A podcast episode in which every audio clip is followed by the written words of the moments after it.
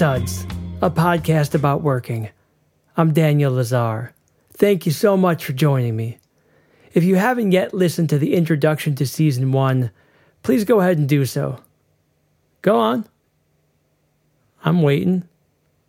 The introduction dives into the threefold mission of this podcast and tells you a bit about me. The short story is Studs explores and honors working. It also seeks to honor the life's work of the oral historian and legendary Chicago radio host Studs Terkel. And in an effort to close the social distance, Studs allows me to engage with my people. This episode of Studs features a conversation with Jana John. Jana was my student in Berlin over a decade ago. I'm really grateful that we stayed in touch. She's the rare specimen who brings her whole self to the table every time, fully present. She's just so consistently beaming with energy and ideas. I knew I had to get her onto studs. She's a yoga teacher in Milwaukee. She's had to climb some pretty steep, rugged hills lately. We talk about how yoga prepared her for a harrowing, near fatal accident that left her physically decimated, but spiritually strong as ever and we get into why she prefers Bikram yoga and how the downfall of Bikram Choudhury clouds but clarifies her commitment to her practice. It was such a joy to spend some time with her, and I hope you enjoy this deep dive into the working life of Yana John. Yana John, I am grateful to have you in my world, thrilled to have you on the podcast, True Life Confession. I slugged an extra shot of espresso just to do my part to keep up with your frenetic, contagious energy. Yana, tell me about how your yoga practice developed, how you became a yoga teacher, and please start from the beginning. Um, my mom was kind of big into the world of yoga back in the 90s uh, and its intersection with meditation and kind of her own spiritual practice. And so, uh, my whole childhood, she was uh, in a kids' yoga class when I was eight. And I think at the time I thought it was fun. You know, you're eight and you're a rubber band. And so, like, as far as the asana, so the, the physical practice, the postures go, came pretty easily to me as as it does most uh, children who are lucky enough to have able bodies in that in that bendy gumby kind of way but i think that it's so good for kids in the uh, just the aspect of focus and concentration and breath and slowing down which uh, believe it or not as rapidly as I move through speech and life, um, I think I've come a long way. I remember going upside down when I was little and just hanging, you know, in in so many of the inversions and just feeling like, oh, here's where the world stops. Here's where I can do my best thinking. And I can get away from some of that anxiety that was already starting to tangle up as like a second grader. This is something where I know I can just find a sense of self, even though we do so much work on kind of shedding the ego.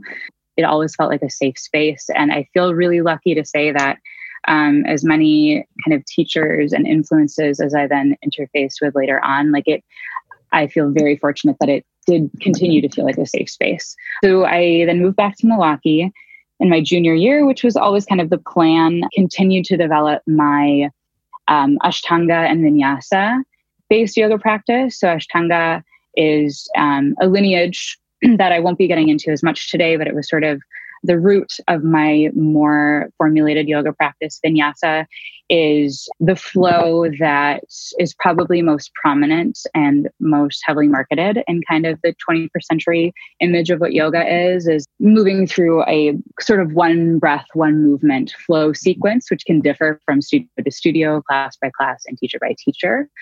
Uh, is also not the, the form of yoga that I focus as much on anymore, which leads me to uh, my first experience with Bikram yoga, which I'll describe in a moment, but uh, it sort of comes full circle with my relationship to my mom and to yoga. And I was Thanksgiving of my senior year of high school, and I was 18 and was definitely at just maybe one of like my highest uh, peaks of anxiety and uh, body image and f- fluctuations in labels of eating disorders and all of these different things that were kind of converging. And it was 6 a.m. and she was like, I found this new practice and it's amazing. I got us an intro special and you have to come with me. And I overdressed, took up for class, and I just, I don't like to use the word hate ever, but I really think that for me, at the time, that's what it felt like. And I think it was uh, really the manifestation of my feelings about myself at the time and probably my like adolescent relationship to my mom, who I felt like had dragged me here,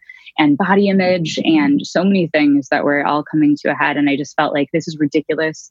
This is too hot. I can't breathe. How am I supposed to practice yoga if I can't breathe? This is militaristic. All of these things that I kind of left there thinking and uh, continued with my other styles of yoga. Then was like, that's not for me. Screw that. That's not real yoga. Jumped to a couple years later. Well, a year later, I guess.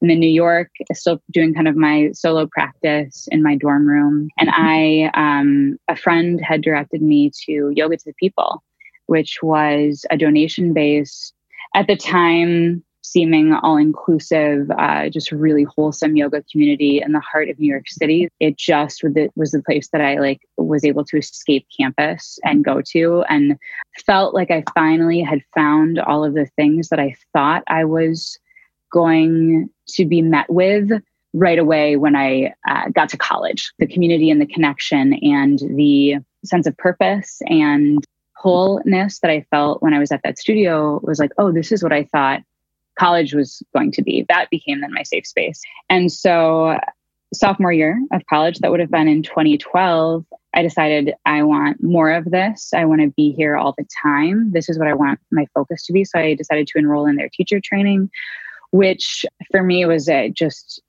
an amazing kind of experience of growth. Like, I want everyone to have this.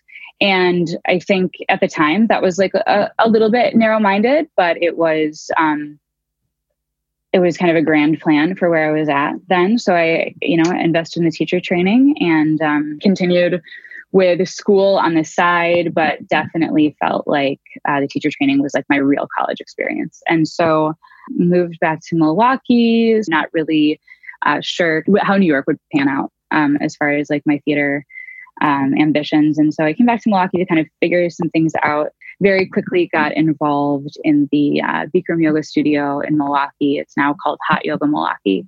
And that was where I really was able to cut my teeth and kind of find my footing as um, a teacher. I no longer work there, but I am forever grateful for kind of that that early stage of cultivating my voice as a teacher. Yeah, that's kind of the foundational first 10 years for yeah. Can you dive a little bit into how yoga has served as a form of therapy for you?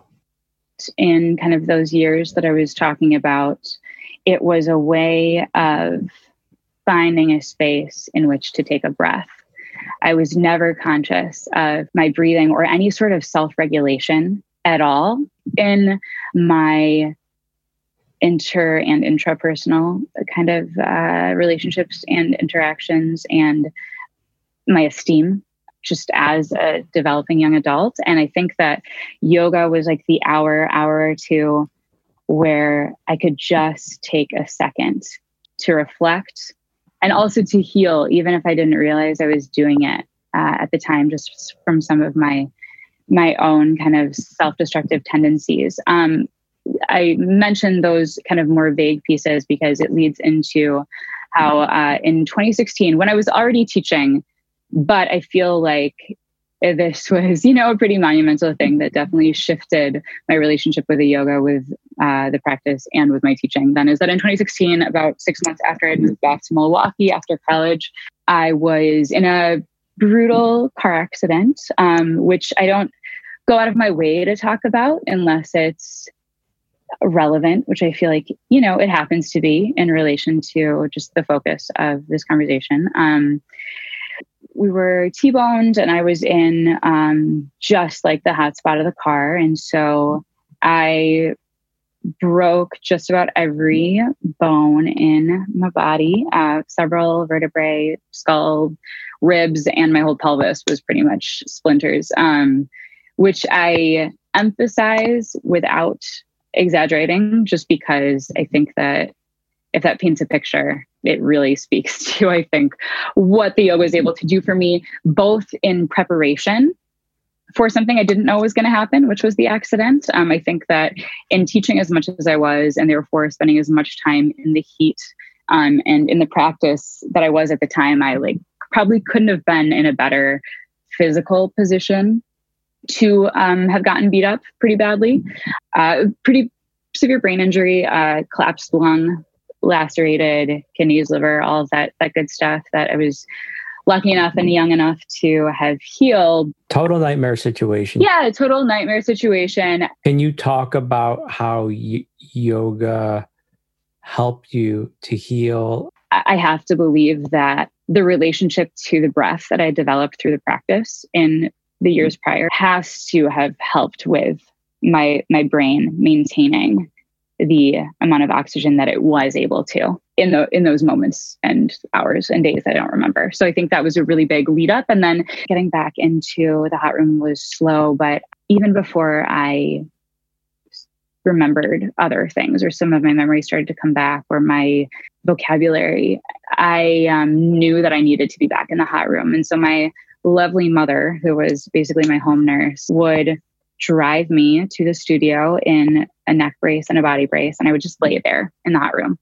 just lay there. Mm. And I felt like I was getting so much out of the practice just by laying there for 90 minutes and really listening to the words and listening to the people around me. What were you getting out of the practice? It was the first time that I think I started to feel like an individual again and started to be able to hold space for my thoughts. I was able to just lay there and just start for the first time to reflect on the past months of just like this life changing experience that I never really got a chance to have any kind of perspective on because from the second anything had happened, I was surrounded by a really loving and incredible medical and personal community. Um, became very much about making sure that everyone knew that I was okay, that other people weren't worried. Don't worry. I know I'm in body braces in a hospital bed, but like, I'm fine. It's fine. Don't be sad. Just being in that space with myself was just this time where I didn't have to ask for help. I didn't have to reassure anyone that I was okay. Oh my gosh, I get to just be me for a little while hmm. and be with myself. It's been about four years. May I ask how's how's your health? I have moments where I struggle a little bit more to uh, connect to a certain memory or to find certain words. I think that's the the part of the brain injury that I still notice a little bit. I should say listeners will find it almost impossible to believe. and who knows, maybe I'm just, maybe this is just something I tell myself, you know, maybe it's also like, thank you, I, I appreciate it. Um, and I still, you know, I had some pretty serious uh, nerve damage in my face related to a severed cranial nerve that I still get regular treatments for. Um, it's slightly annoying, but who cares? Like my face and my body work, it's just minutia. Um, I have a couple of ribs that are like sticking out a little bit for fun. They look like a funky art piece that you know they won't reheal. Um, I feel sticking out for fun. Yeah, like whatever. And I'm not trying to sound like this like walking ball of gratitude because I definitely have my moments. I have to say that I like wouldn't change it for the world. Actually, it's helped define a lot of my sense of purpose that I'm still like trying to find. It's not like I have it figured out now, but it was such a necessary leap in no particular direction, which was like uh, such a gift. And any little aches and pains and irritations and going to the hospital every five months that I still have to do is just like a nice little reminder of this experience that forever kind of changed the way that I experienced myself. And it it made time stand still for a little while, which was an experience I had only ever had on my yoga mat before, you know? Mm. And it was an extended, extended period of time. So that's where the Venn diagram between near fatal car accidents and yoga. yeah. Totally. Yeah. How long after this traumatic near fatal accident was it before you could start doing yoga? And then how long after that were you able to start teaching it? I mean, uh, maybe we should talk a little bit about Bikram yoga, and then I can kind of tie that in. This is a 26 posture and two breathing exercise uh, yoga, hatha yoga practice. It spans 90 minutes. Uh, we do everything twice, and these postures uh, in the series and the sequence that they have been put together and formulated really do target every organ system, muscle, ligament, joint, bone in the body in order to create tourniquet effects, so to speak, throughout. It's a series of compression and expansion that allows then those parts of the body to be immediately flushed with high speed, freshly oxygenated blood. It's performed typically in a room that is 105 degrees, that is Fahrenheit, with 40% humidity. Those conditions allow the body to open up pretty immediately in ways that make these postures really safe and accessible. And by safe and accessible, I don't mean that every first timer is expected to be able to hate to use the word perform because that's not what it is, but perform for themselves these postures uh, in their full expression. But it means that with time and repetition and focus and attention, these benefits can be achieved even in the most kind of minimal, even invisible first steps of these postures. So the teacher actually does not perform any of these postures. It is a really individual practice. Of course, it's done with a group, but it's not one of those yoga classes, so to speak, that you might walk into, um, that you seek out for the teacher necessarily. For me, that was such an important piece of being able to acknowledge where I was at because I couldn't go to a class and then say, like, well, that was a really hard class because those postures were different and I wasn't expecting that. And well, you never know what's going to come next. And I really was able to see where I was at, you know, because that the practice remains the same. Um, all of that is to say the teacher doesn't do the postures. I will pause the class here and there and demonstrate something if I feel like it will really, really be helpful. If I, on that particular day or with a certain student or setting, am struggling to stand back and help them with my words if that you know if something is getting a little bit lost in translation or if i feel like the visual would just really put some pieces together for them then that happens from time to time but it's rare i might approach a student without any hands-on adjustments or assists and sort of show them you know a way to adjust their grip so that a few other things that i know that they're capable of in their body come together because i think that in this practice, there's a lot of minutia that uh, even if you have a wrist twist in the wrong direction, you might then feel like, oh, this posture is impossible. Then I can't do this whole other piece of it. And I, if I tell you, hey, actually open your palm this way, then that might be like that leap into them feeling like, hey, my body actually, my body and my mind are capable of just coming to my mat and meeting this practice. Hey, to get back to your initial question, I was able to teach pretty quickly. I, I started teaching again about three months after the accident because I could just go in there, sit on a chair, and teach it, which was really beautiful. Tell tell me about that. That's that's fascinating. Like you know you um, you're sitting on a chair. Yeah. Probably in the front of the class. Mm-hmm. I'd imagine that a lot of your students missed you. I'd imagine that they were thrilled to see you. They were excited to have you, and you're just po- posted up yep. on the on the cart chair in the front of the class. Yeah, so I think luckily I was at a point where I'd kind of come to terms. I was used to people's questions. I mean, the community was amazing at the studio at the time, but I was like used to the fact that like, okay, well, it's pretty obvious that like something happened here. Um, half of my face didn't work. I had Bell's palsy like effects because of the brain injury, and that took a lot of time to start to reheal. So it was hard because I couldn't move half of my mouth, and you are talking for 90 minutes straight. And uh, in very many ways, very quickly, this the students start to lead this practice. Um, I'm there to guide. I felt lucky to be able to teach really quickly, which I wouldn't have been able to in a practice that insists that the teacher do the postures with the students. So you are at this point able to teach near your potential. Is that safe to say? A couple years after? I have a long way to go in my practice, but as far as doing the posture correctly to show a student how to access it and then get the most benefits out of a posture or a moment in the practice for their body, I'm at 100%. As far as expanding my personal teaching and my personal practice, I feel like I'm just getting started. Mm-hmm. So, for what students ask of me and need me to be, I'm all the way there. I'm really lucky to say. The studio that I was first teaching at for a while, the studio that I went back to teaching at after the accident was a big studio.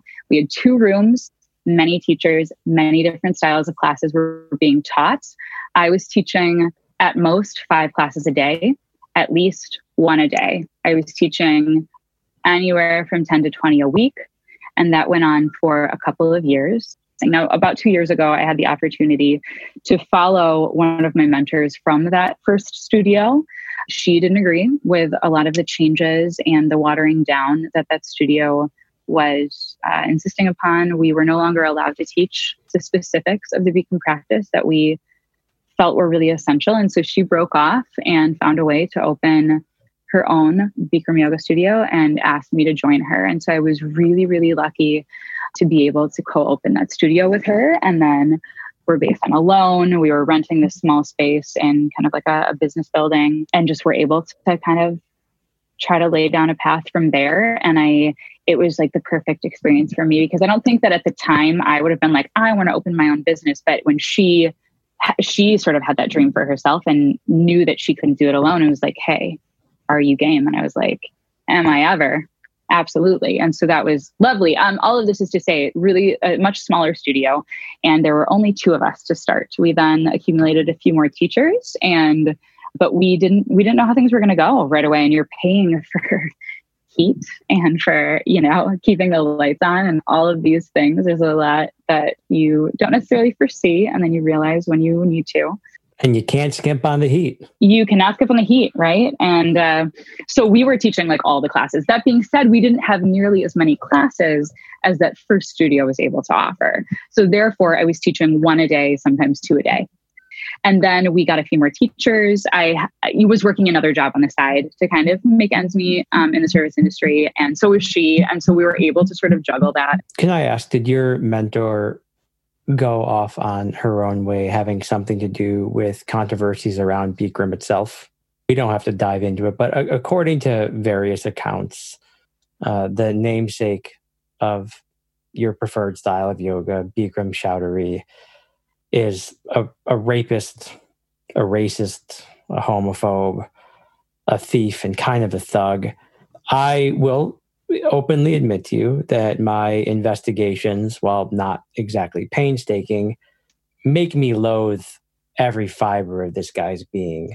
And the press and the courts have had their say, uh, and much, much has been said. And we don't have to litigate that here.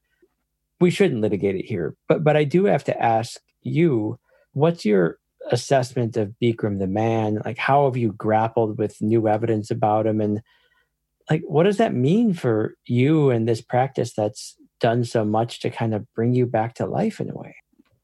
I'm not gonna like try to skim it off as saying like well it's complicated and no i mean it's not. It's like pretty simple. All of what you said i very much believe to be true.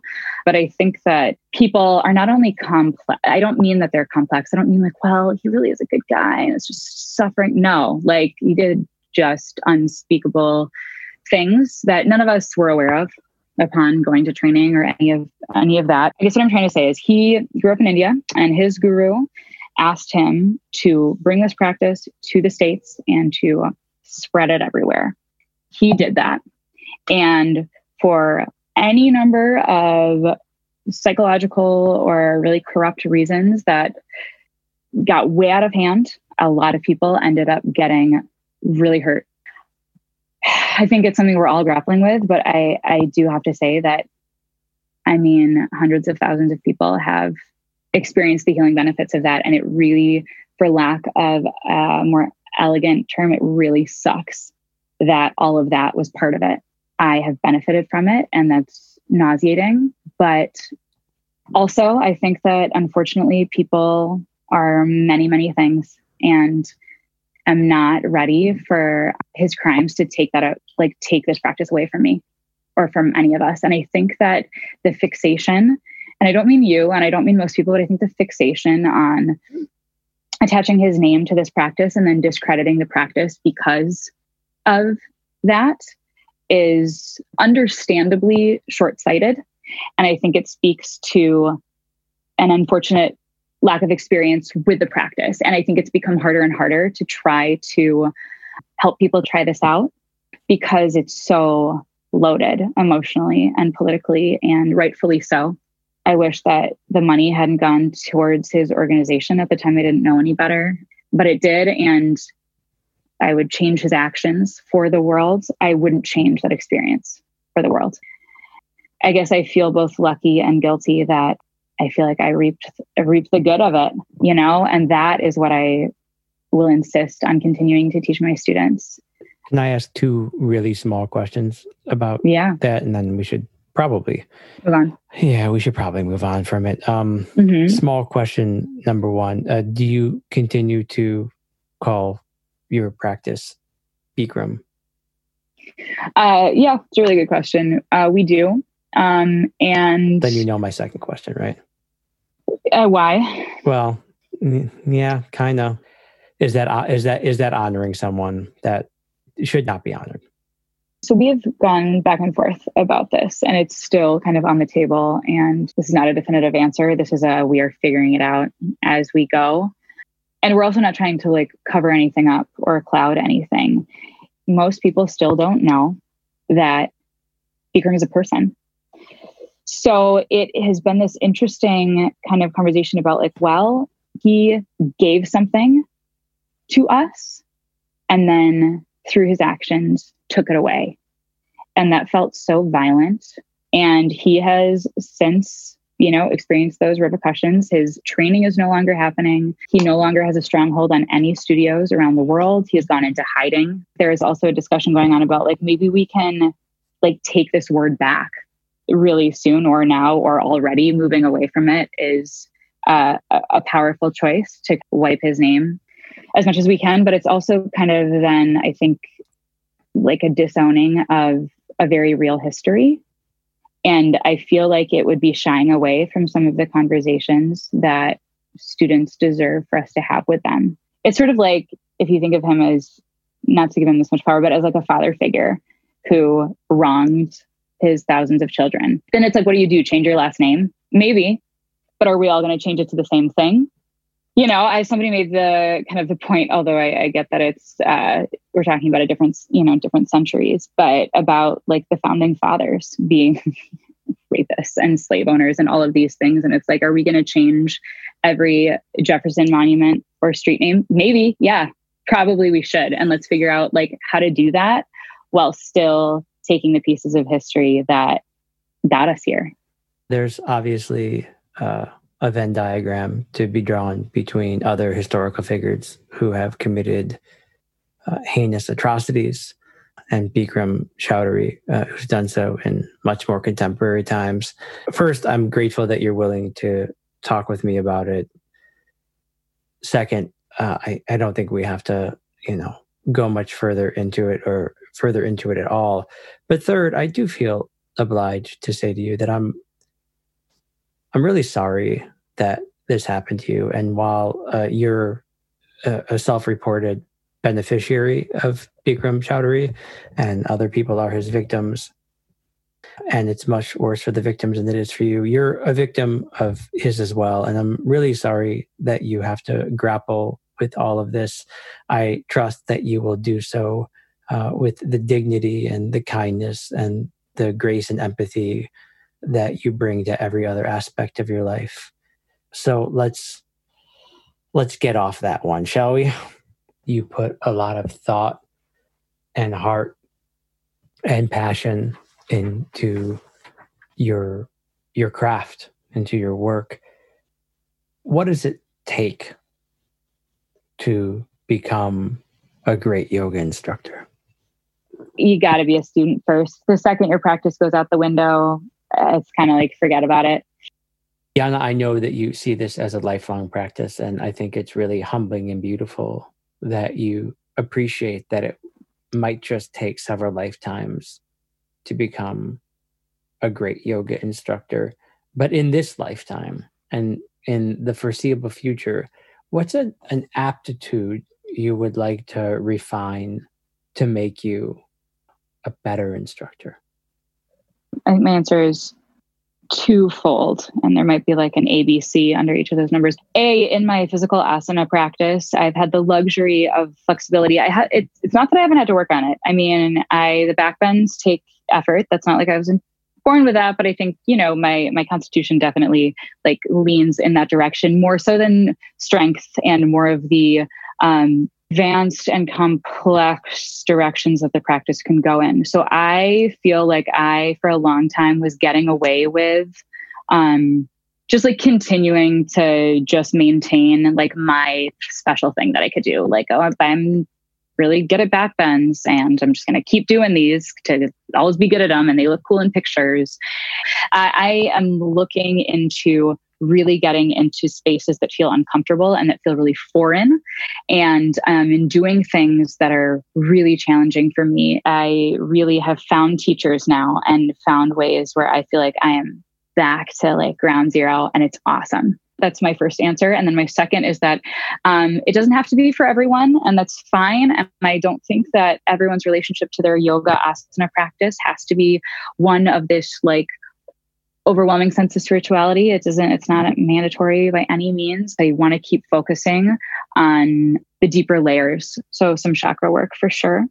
It's really inspiring for me to hear you talk about your not just your willingness, but your desire to start, as you say, from ground zero to have toddler brain. Oh, yeah. To remain humble and to make this a, a lifelong endeavor. Total goosebumps over here, which is a great place to begin to wrap up. But we can't wrap up without stumbling through two hallmarks of this here podcast. I always ask my guests to tell the stories of a professional failure and a professional triumph. Let's do it in that order so that we can end with triumph. Tell me about a time where it all went cattywampus, Yana, and then correct that with a professional triumph. Ooh. You can you can tell if you want to, you can tell the story about the time that you pooped your yoga pants in, in front of the largest class you've ever had. You said you were never going to tell. You said you were never going to mention that to anyone. I said I would never mention it to anyone. I never said I would never mention it to to any many. Right. Um, no, so I, in one of the first classes that I taught, um, I was so focused on just getting the words out that I just like wasn't teaching, you know? I was, it was like I was like reading a script in my head. I had a student pass out, uh, which is not common. Um, and luckily, you know, we had the the pieces in place to like take care of her. But I like I was not in a position. I could not deal with any any kind of distraction, let alone like medical emergency.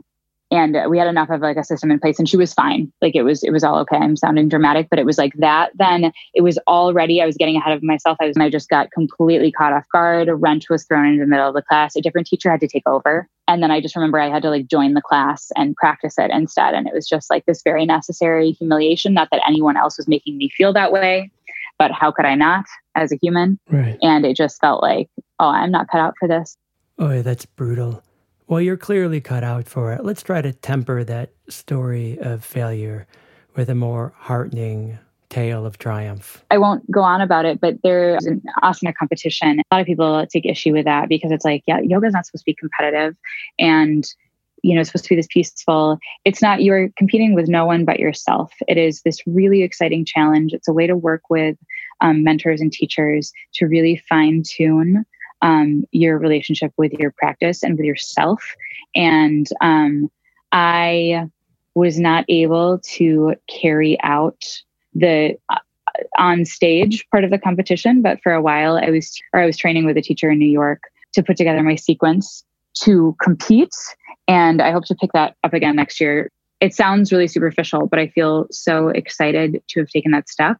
Can I ask, are you motivated in part by like a triumphant recovery from staring death in the face? Yes. And uh, as I've said, as far as my practice and my teaching, I have so far to go. I, I do feel really lucky that I feel like I have reached the point that it sounds really self-centered, but that I already wouldn't have expected to reach. So now this is like new goals. And of course, the accident has um, just, yeah, for sure influenced so much of that.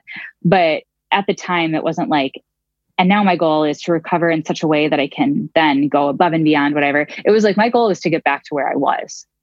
The second thing that I can't let you scram without responding to, make a recommendation for a person who I should try to get on the podcast, or if you prefer, just a, a particular profession that you'd like to learn about. Surprise, I got Bikram Choudhury on the line. Uh, hilarious. No, no, it's that won't be soon? necessary. Um, no, no, but uh, yeah, funny. And I'm gonna, I'm gonna, um, you can tell me to fuck myself. Not at all. Um, I would be really interested to hear the account of, um, I don't know any, but hey, maybe a police officer. Um, and then I would also be interested to hear some firsthand accounts of doctors, emergency room workers, paramedics, perhaps, who have been working at a thousand percent capacity over the past three months. Either or. Yana, I cannot thank you enough for your willingness to make time for me and to bring your full, unbridled, vibrant self. I am so grateful to have the opportunity just to have you in my life after all the all these years and to listen to you talk about your relationship not just to your work although this is a podcast about working but your relationship to your practice. My, my gratitude runs deep. And I know you don't need to hear this. I know that there was like this moment where you could have been taken from us. And every time I think about that, it, uh, it just makes me uh, really, really emotional. It's really hard for me to to imagine this world without you. So I'm not only glad that you are with us, but that you uh, have something that you're so passionate about and that you are willing to be vulnerable with and in. So thank you for for that and for being with me. I look forward to being with you soon. And uh, the gratitude is returned tenfold. This has been such a pleasure. Thank you. There you have it, folks. Yana John. She's amazing, right? So much energy totally effervescent, delivers, so present. It was a pleasure to check in with her, and it breaks me, shatters me to think of a world where that accident took her out, but she's a survivor. Dude, this podcasting thing is forcing me to sit in front of a computer ad nauseum. I gotta get into some yoga. I definitely gotta get into some yoga. Yeah, Probably not now, though. All right. So subscribe, leave a like, offer a comment, and pretty please, with sugar on top, help me honor working and share studs with your people, your friends, your family, neighbors. If you like it, share it. That's all I'm saying.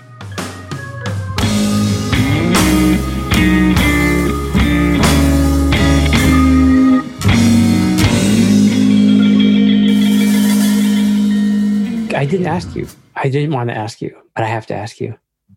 Were you ever in a room with Bikram Choudhury? Oh, yeah. I mean, face to face all the time, like personal conversations. Oh, all the time. I mean, he taught almost every class at training. And then we would have meals with him and lectures and uh, posture clinics. Yep. Yana, you have a pretty good sense of people and you're very attuned to people, did your alarm bells go off at all? No, that's a great question. So I went to training at an interesting time. It was in 2017, and it was after the initial, he had already been confronted with the initial allegations, but the media had not, it was not public. I think there was a sense of secrecy um, among the higher ups and within the staff. But what I realize now is that he was already in like phase whatever of um, saving face. And so I think that his small but like higher up staff and his, you know, like right hand people, they were already very much on him for like reining it the hell the heck in. You know, he was already on thin ice. We just didn't know it yet. And so I think that I um thank goodness in a way. Thank goodness he didn't, you know, keep getting away with it, but thank goodness like this was the version of him that I interacted very closely with is that he was already like reining in all of this stuff. So that was interesting as you could tell that there were like inner workings of a lot of stuff that we didn't know. The lens was already on him. And I think that he was at that time, it was this weird transitional period where he was already like, oh shit, I'm I'm high risk. Did you find him to be otherworldly? Did you find him to be profoundly engaging? Did you get a sense for the enigma that he, in some ways, was, is? Totally. He feels like he feels ancient and both modern. I feel like he, uh, he almost feels like a vampire, actually, to be perfectly honest. Like he's been around for centuries. Um, and it also feels like he has x ray vision. Like he understood bodies as it pertained to this practice but like I, I saw him like heal people. And i don't mean waving his hand over their heart chakra but i just mean like i saw him fix people's injuries that they had had for years. We went to a nine week training highly intensive.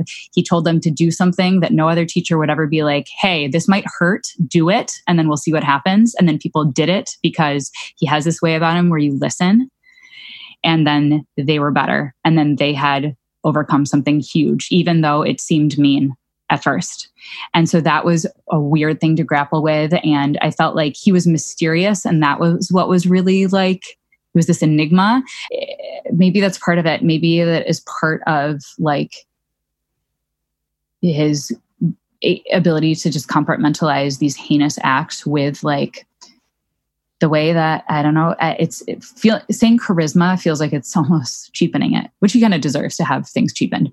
Do you kind of love him? Yeah, it's like so scary. It's like I, I think that I mean, and I, I feel so lucky that I, I don't consider myself to have been abused in any way.